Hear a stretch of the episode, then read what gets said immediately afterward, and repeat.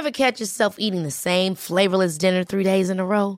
Dreaming of something better? Well, HelloFresh is your guilt free dream come true, baby. It's me, Keke Palmer. Let's wake up those taste buds with hot, juicy pecan crusted chicken or garlic butter shrimp scampi. Mm. Hello Fresh. Stop dreaming of all the delicious possibilities and dig in at HelloFresh.com.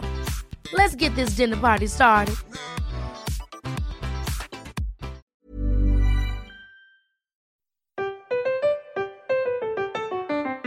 Welcome, language lovers, to an assemblage of grandiose and bombastic grandiloquence. Join us as we examine a word.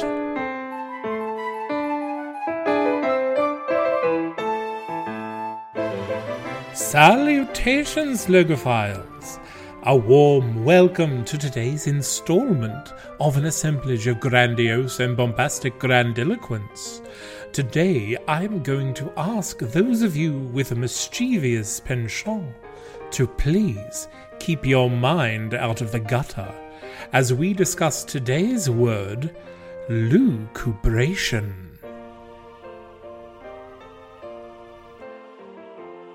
Yes, it sounds the same, but it is not.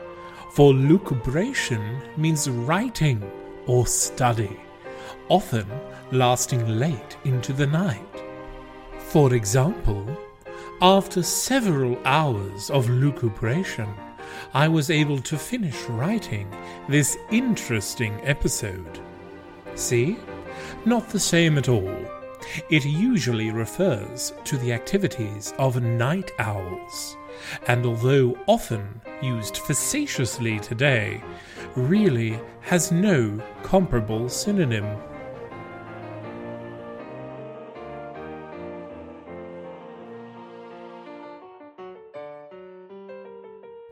Lucubration is the noun of action from the past participle stem of the Latin lucubrare, which means to work by artificial light. Lucubrare comes from the stem of lucere or lucere, meaning to shine. All of these derivatives come, of course, from the original Latin lux, meaning light. Interestingly, today, lux is a unit of illuminance equal to one lumen per square meter, whatever that means.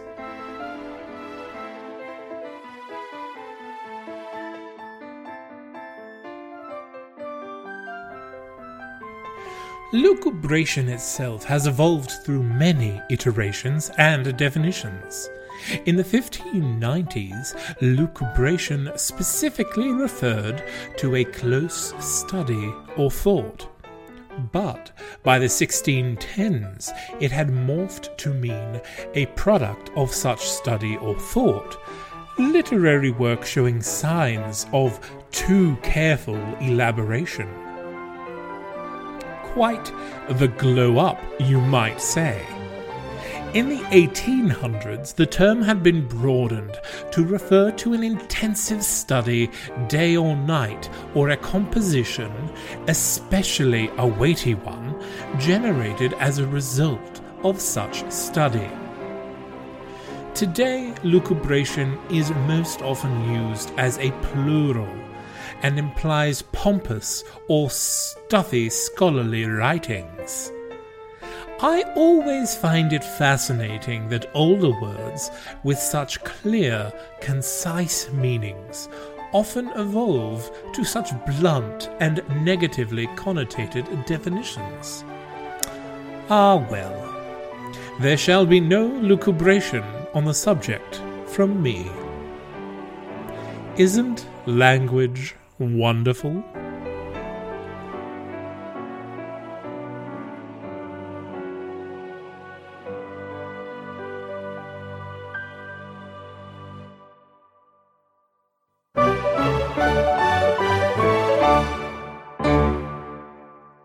This episode was supported by Breaking Rules Publishing. Breaking Rules Publishing is currently accepting submissions in all genres, including for their four magazine lines Horror Magazine The Scribe, Triangle Writers, and the soon to be released Someday magazine. They also have several short story anthologies such as The Hollow, Where All Evil Lies, and the upcoming Wedding anthology. For more information, visit breakingrulespublishing.com, as well as their podcast, Writer Someday to Author Today.